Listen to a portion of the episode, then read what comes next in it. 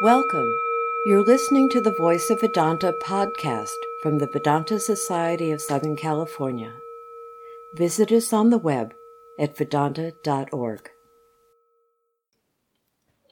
Today I'm going to talk about rising from the ashes. At this point, I think it's more like digging out of the mud, but whatever. In the ancient days, there's always been this legend of the phoenix. And the phoenix is a mythical bird who, a huge bird that shimmers in life. Beautiful, beautiful colors, much like an eagle or a peacock, no one's quite sure, but gorgeous colors, sparkling, full of hope and light. Many of the legends say the phoenix lives for 500 years, others say for a thousand years. But at one point, the phoenix builds a nest of beautiful aromatic wood, flaps its wings, turns the nest into flame, and settles into it. The phoenix basically destroys himself. And as soon as the fire is out, the phoenix rises from the flame once again the beautiful, beautiful, colorful bird. Purples, oranges, reds, eyes like sapphires. This symbolism has been in every culture throughout the centuries. It's a symbolic of resurrection, rebirth, immortality, knowing that we are not just the body. Now, we've been through in Santa Barbara, let's say, fire, flood, and every single thing that we, well, no, I won't say that. We've been through really difficult occurrences. We had the fire first. And in Santa Barbara, that's an expected component.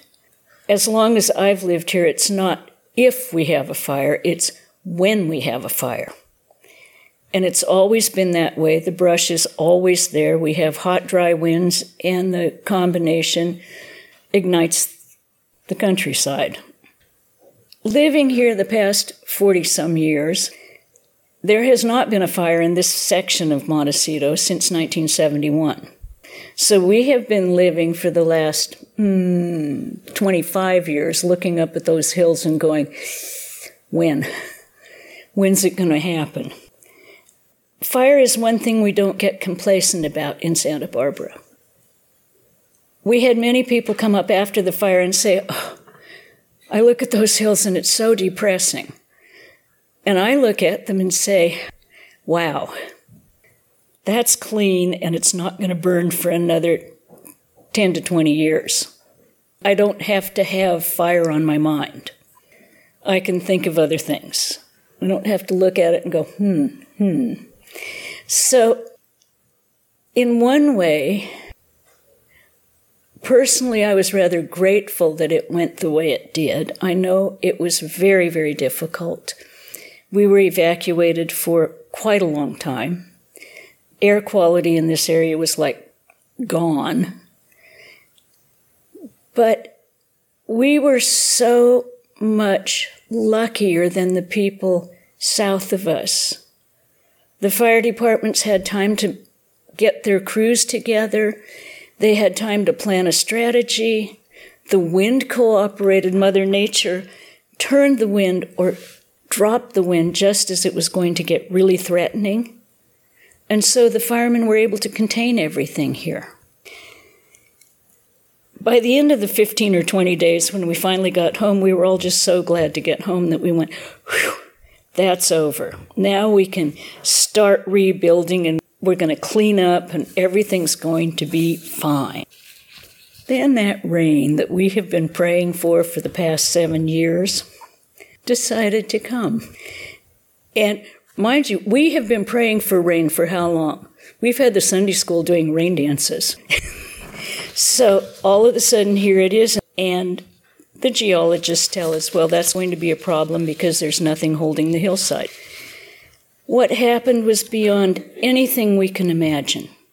anything that we ever imagined in Santa Barbara. It caught everyone so unawares. And it caught everyone to a point where they were just like, no one could believe what happened. We have all in Santa Barbara experienced a tremendous loss, whether we were personally affected sitting in mud or whether we just know people. I don't think any one of us who lives here can say they honestly don't know someone who is personally affected. And that kind of shared loss we have to deal with as a community. And this community is dealing with it spectacularly. I have never seen so many independent, charitable ideas for helping neighbors. I mean, all during the fire, there were restaurants feeding the first responders, just come and eat. People were in their homes, were going out and giving food to the firemen who were there. We had two stagings in our parking lot, and that means there's 30 firemen there. Those men are just there to help us. These first responders come whenever there is a disaster, and they go all over the western part of the United States. They do that for us, acknowledging the point that we are all one. We are all part of the greater human family, and they are there to take care of us. I would hate to see it if anyone depended on this little old lady to haul a fire hose around or to dig out a mud pile. We'd be up a creek without a paddle. But these young men put their lives on the line and they do it over and over and over again. We talked to firemen who said they had been in Santa Rosa, they'd been in all the fires on the West Coast. They had not had a break for more than a week. And yet they came immediately when called and put in 16 hour shifts, each one of them. Now, the other thing I think we have to recognize is that we are all suffering from the same kind of trauma. As I say, whether we actually lost our homes or whether we actually lost friends, we are all suffering from the same kind of trauma, and that trauma has certain stages. We are suffering great loss. The first one is denial. This is the Kubler Ross stages of grief, but then she extended it to loss of any kind. So the first stage is denial, the second stage is anger, the third stage is bargaining, followed by depression and then acceptance. Now, I know from what we experienced when everyone would say, How are you doing? We'd go, Fine, we're doing fine. This was we were physically, we were fine. But it is a, a kind of denial because you can't be emotionally fine unless you have a strong spiritual base. You have to feel things for your friends and your neighbors who are going through these traumas. So we have to admit that to ourselves. This is a very Vedantic practice. It's called viveka or discrimination looking at your own mind and analyzing your emotions. I mean, we all say, Oh, I'm fine. Well, you're not. You know, I mean, the whole city is affected, the whole county. Everyone has suffered this loss. And then there's the one, I'm not sure everyone feels this one over an act of nature, like anger at it, but people often go through, well, why did it happen to me and not my neighbor? My neighbor's just fine. Or they go, why didn't it happen to me and it happened to my neighbor? What's the difference? But it's just another stage of going through our loss, our process of, of assessing our loss. We have to have a certain amount of being able to step back and look at ourselves, look at our actions and reactions, analyze it. Bargaining, I'm not so sure. I mean, you know, why, why did it happen to Santa Barbara? Well, why not? It's just an act of nature. It's not personal. it's truly not personal. Nothing is happening to us because we are who we are. It is simply nature taking its course. I mean, look at the rest of the rest of the United States, let alone the world. We've had Santa Rosa fire, we've had Hurricane Harvey, we've got downeasters hitting the East Coast right now, just hammering it. And they're without all their power, they're without utilities, they're without they're dying of the cold. Things are just happening.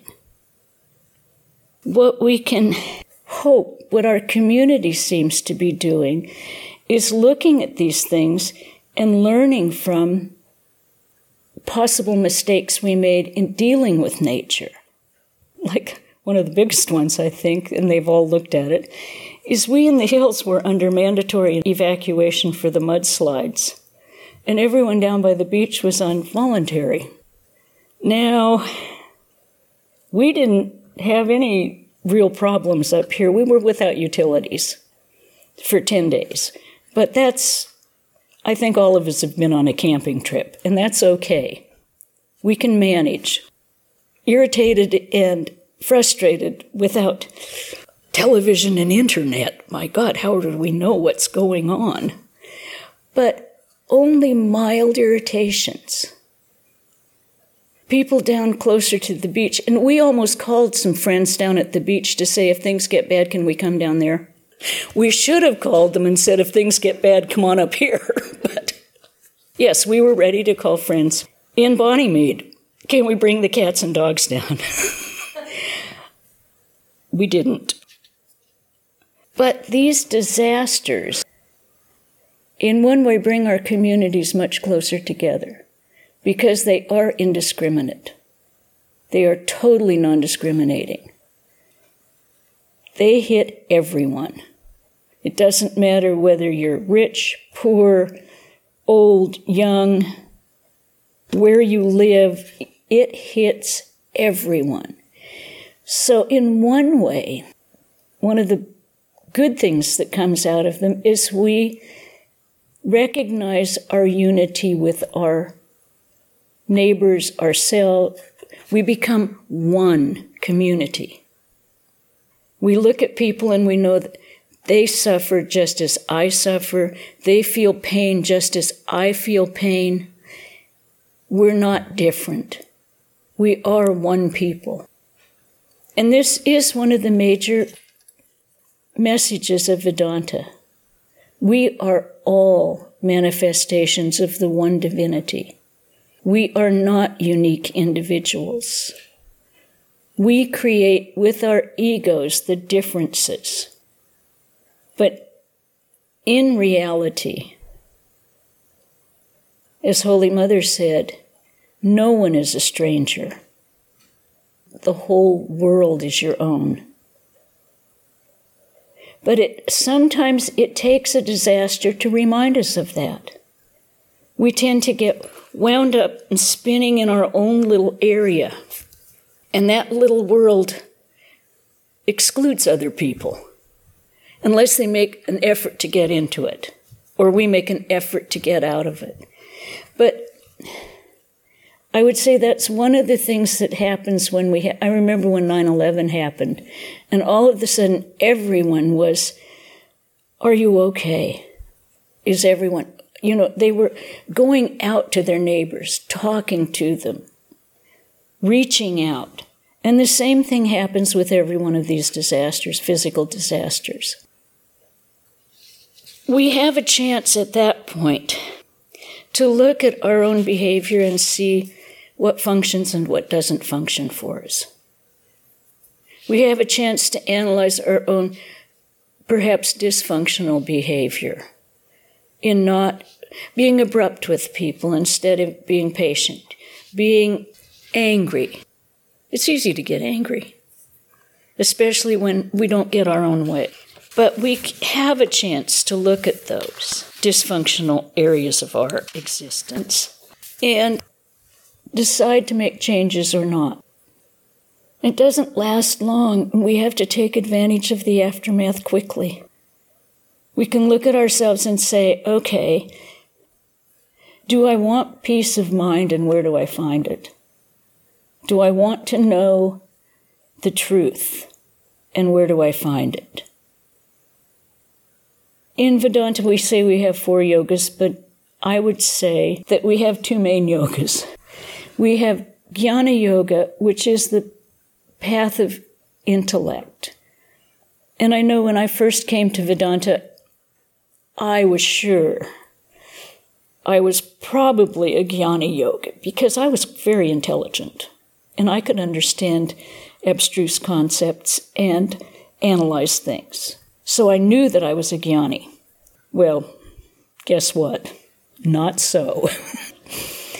the other path is bhakti, or the path of love, which is love and devotion, which if some of you were here from 10:30 to 11 you heard the singing of the bhajans. That's part of bhakti yoga.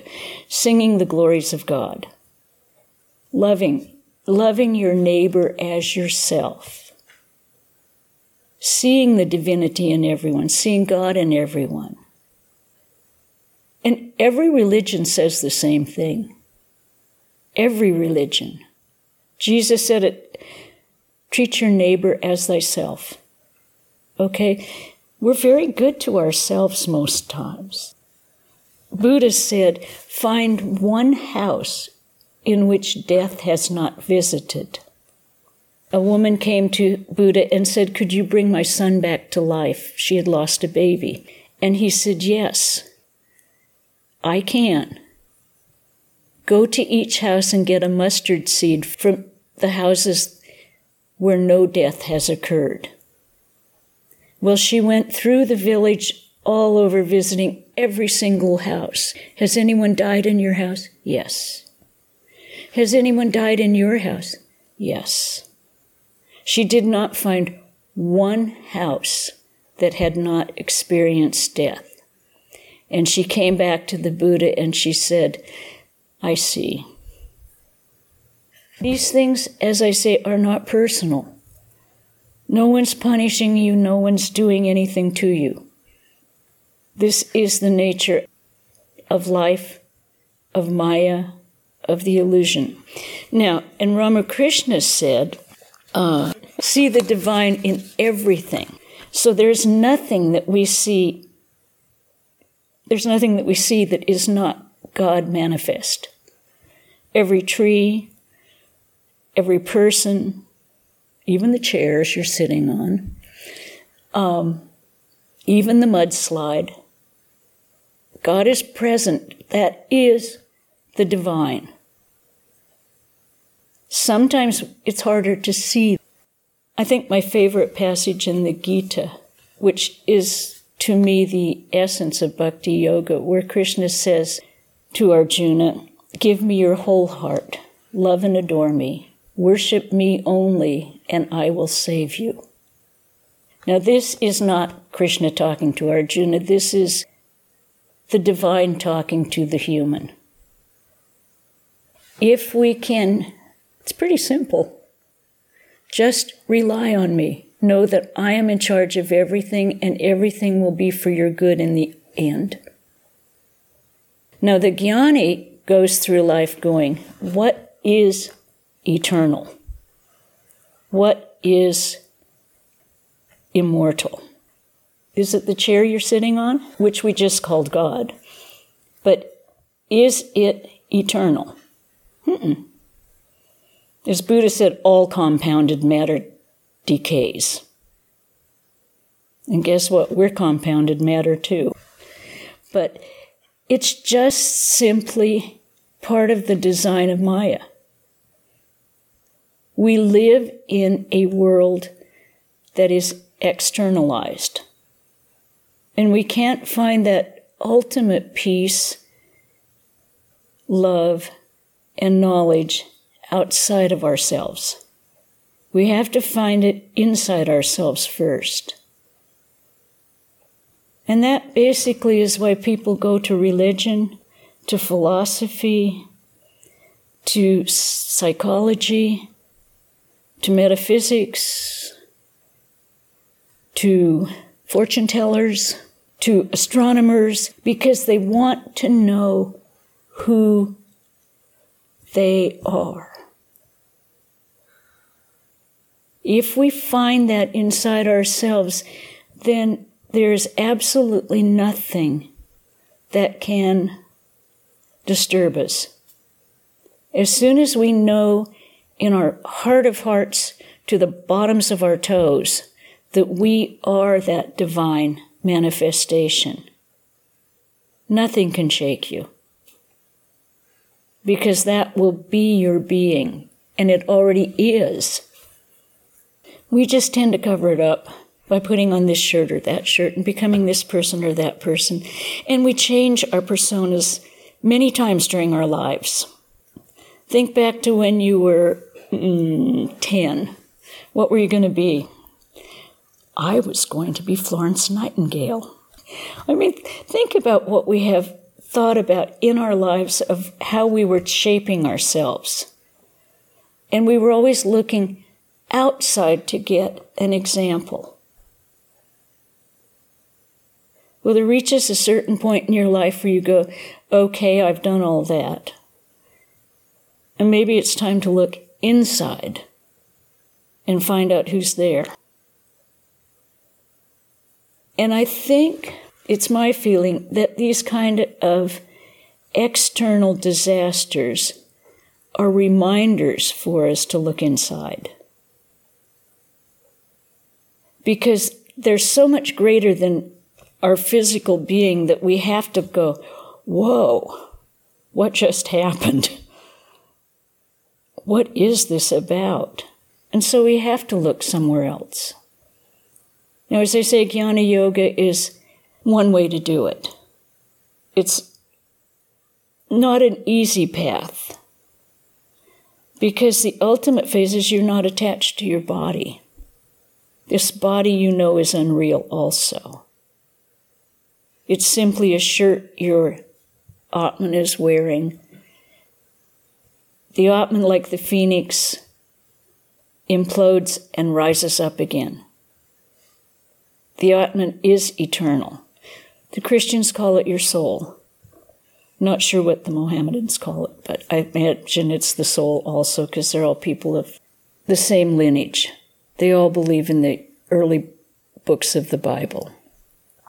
So in order to find that Atman, to uncover it, we have to, through Jnana Yoga, you look at yourself and see what you're doing. You look at what occurrences are happening or events are happening in life, and you say, it won't last. It's not eternal. It's not eternal. It's called neti neti, not this, not this, not this. Until you finally get to this. And that is very difficult because you really have to lose all identity with the physical world and your body. As long as you are viewing the world through your senses, it is very real. As long as you are aware of your body, it is very real. Which is why Ramakrishna said the easiest path for the Kali Yuga, which I'm sure this is at this point, is the path of devotion in the path of devotion or bhakti yoga, you use all of your senses to glorify God. You use your eyes to see beauty. You use them to create beauty. You use your sense of taste to create beautiful food to give to God. You use all of your senses as means of worshiping God. That's what this is all about. This is the temple's manifestation of external worship. Someone goes up there every single day and calls down, sits and meditates, recognizes the, divinity within themselves, and calls down the divinity in the chosen ideal. Once they have established that, then they worship the chosen ideal with all their hearts, with everything beautiful they can offer flowers, incense, food, everything. A bath. It's as if you were bringing a beloved guest into your house or your beloved doing everything possible that you can to make them to please them to make them happy show them that you love them. This is easy in the kali yuga. We all have emotions believe me. We try to be stoic but inside we have quite a few friends who lost houses in this last disaster and they're all trying to be yes i've discovered it's only things People are so much more important. And inside, they're still going through this tremendous emotional upheaval. So we all have to recognize what we're doing and know that. Okay, I'm going to do a couple of quotes. One is Epictetus. He's a wise man who does not grieve for the things which he has not but rejoices in those which he has. Don't think about the things you've lost, think about the things you still have. And then Buddha said it a little differently. He said, Let us rise up and be thankful. For if we didn't learn a lot today, at least we learned a little. And if we didn't learn a little, at least we didn't get sick. And if we got sick, at least we didn't die. So let us all be thankful. I mean, we all have something to be thankful for. And then this other Brian Tracy, whom I have no idea who he is, I just I collect quotes from all sorts of sources and I write them down and then I don't remember where I got them because I've been collecting them for 50 years and I have these little tiny notebooks that say da da da da, and I have no idea who the person is 50 years later. But I still like the quote Develop an attitude of gratitude and give thanks for everything that happens to you, knowing that every step forward is a step toward achieving something bigger and better than your current situation.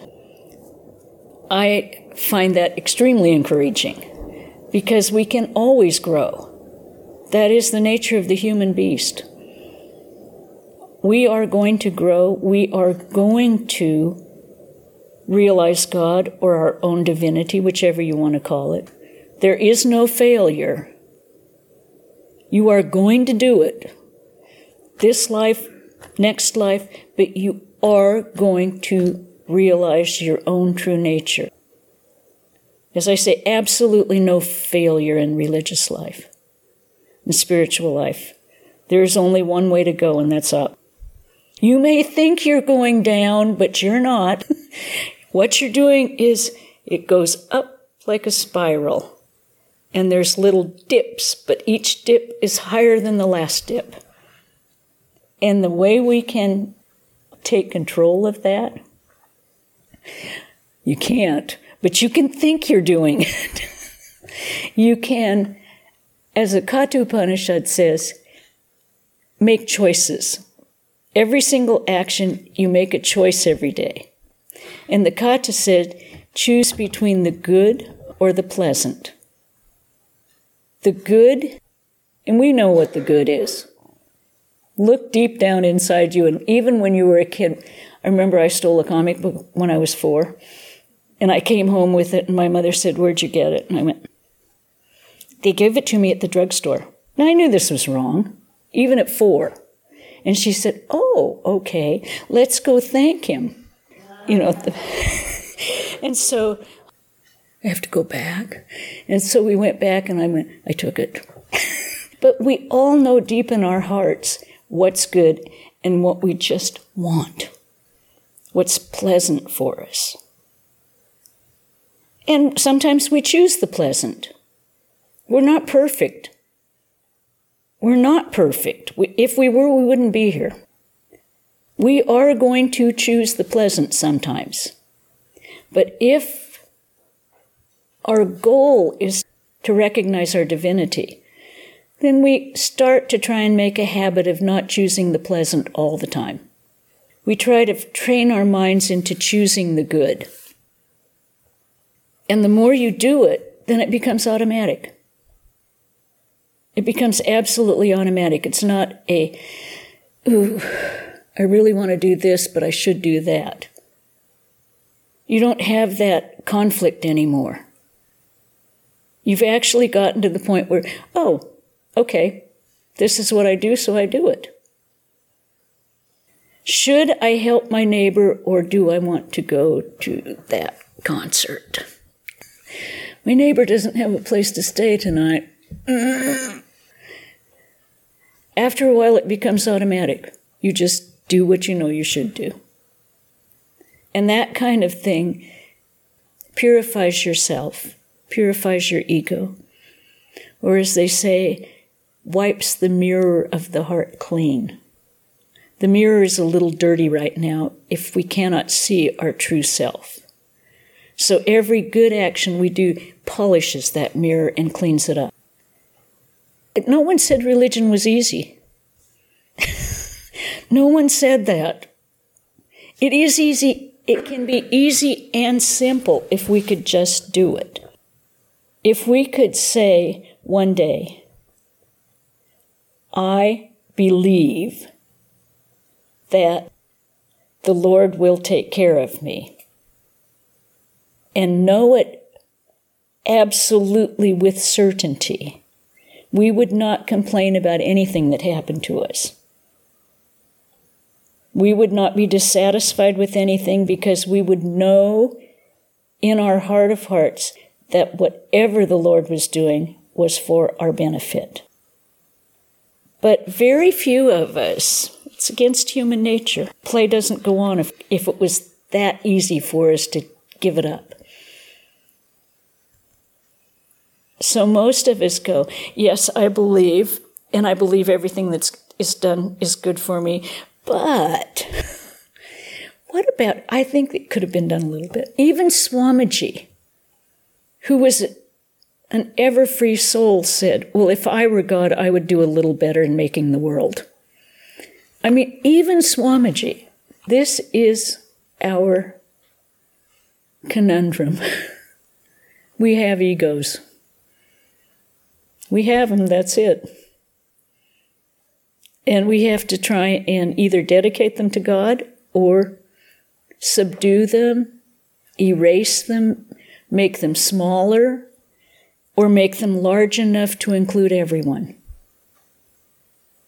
There's no one way. But like the phoenix, we will rise. We have been, of course, they're predicting another thing for Tuesday and Wednesday now. Um, is everyone ready for the new normal, like Sheriff Bill Brown says? Ready for your next evacuation, your next impending disaster? Because th- this will be our new normal for a while. And it doesn't do us any good to fight it or to be angry about it. It just is. Simply is. And the people who do this first response work are only trying to keep us from dying. And I know when we got the evacuation order, two of us were just too tired. and that's that's not a great spiritual feat. We were just too tired, and we went, we're not evacuating. It's too much trouble, and we know we're going to be safe here. So we stayed out of the way of all the first responders. We stayed inside the property and tried not to get on the road too much so we wouldn't interfere with their progress. And they were okay with that. But if anyone's in an area that is really in danger, evacuate. Do it, even if it's for a day. Pack your bag, have it packed all the time, and make it not something that you resist or something that you are frustrated with, but something that you enjoy. Do something fun while you're evacuated. Make it a positive experience rather than a negative experience. We can all manage to do that because the only thing that affects what's happening to us is our attitude, how we ourselves take it. I've read, I can't even remember where I read it, that gratitude is nothing but great attitude. And when we feel gratitude, we're not frustrated, we're not angry, we're not fighting against what's happening. So if we all cultivate a great attitude, sure we're to we're to miss here and there because we're human. But we can do it. And this whole city is doing it. I mean, we just heard about this one woman who well, I see ads on TV where the kids, high school kids, are, what can we do? And so they're singing to raise money for the victims of the fire and the mudslides. Another woman, what can I do for my neighbors? Well, she's opened a pop up where she's accepting clothes, free giveaways for anyone who is in the mudslides. Bring clothes that your neighbors wear here in Montecito, coats and jackets in this cold weather. They lost everything. And sure, they may have enough money to go out and buy it, but they're still suffering such trauma that they don't know what they're doing yet. So it's whatever we can do in whatever small way. It takes us out of ourselves and makes us realize that we are one divine humanity. There's even an ad on TV, and I don't know what they're selling. I have no idea. But the ad says, We the people, united, we are unstoppable. And I think that's true. It, as I say, I have no idea what they're selling. It's unbelievable how it, it, it completely went over my head. And I've seen the ad about six times. I still don't know what they're selling. But I, what I got out of it was a great great attitude. And that's, to me, extremely encouraging in this day and age. When even what used to be, buy this, buy this, buy this, buy this, they're trying to say something positive to the point where I, honest, I don't know what they're selling. It's, if any of you see it, you can tell me, okay? but as I say, talking to your neighbors, sharing your experience is one way to get over the loss. If you bring it to the surface, you see your own emotions. You see how you're really feeling. It's not whining, it's not complaining, it's not, you know, oh, poor me. It's, what do I do next? And I think we can all help each other. I really do. And I think that's why we come to churches. We noticed after that, if people could find their way up here, that many people were coming up just to sit in the temple. Are you okay? Is everything all right? You survived. And we went, Yeah, sure, we did, yeah. We even had a Japanese woman in Mount Shasta. We received this package that none of us had any idea what it was about. And of course, it was like three weeks late because we couldn't get mail for 20 days. Um, and it was full of this lovely string of a thousand cranes that she had, with origami, had folded, and they're all about this big. Ten strings of, of a hundred each. And she said, I was thinking about the temple and I wanted to make do my part. So she said, I said the Gayatri mantra with every time I folded one of these. I mean, it's little things like this. You don't have to go out and open a hospital or rebuild a house, but just to tell your neighbors, I'm thinking about you. Just reaching out humanly, not hopefully not through the internet or our cell phones, texting or email, but to see them in person and say, I'm thinking about you. Now, sometimes we can't move, so we do it through texting or we do it through email, but at least it's there. People know. And actually, I think we can just remember what Jesus said, what Buddha said, and what Ramakrishna said. We are one. Our neighbor is ourself. And we will rise because it is the nature of every human being to know that we are immortal. We do know that. We know it. We do know. We always feel like we always have been. I think very few people who come to the Vedanta temple feel that this is it.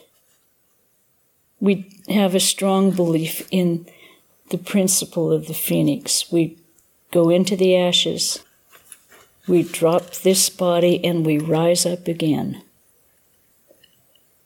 And that is our nature. We will always, always be here.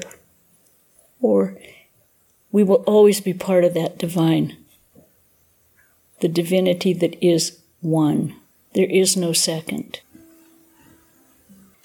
Om Purnamadah Purnamidam Purnat Purnamudachete Purnasya Purnamadaya Purnameva Vashishyate Om Shanti Shanti Shanti.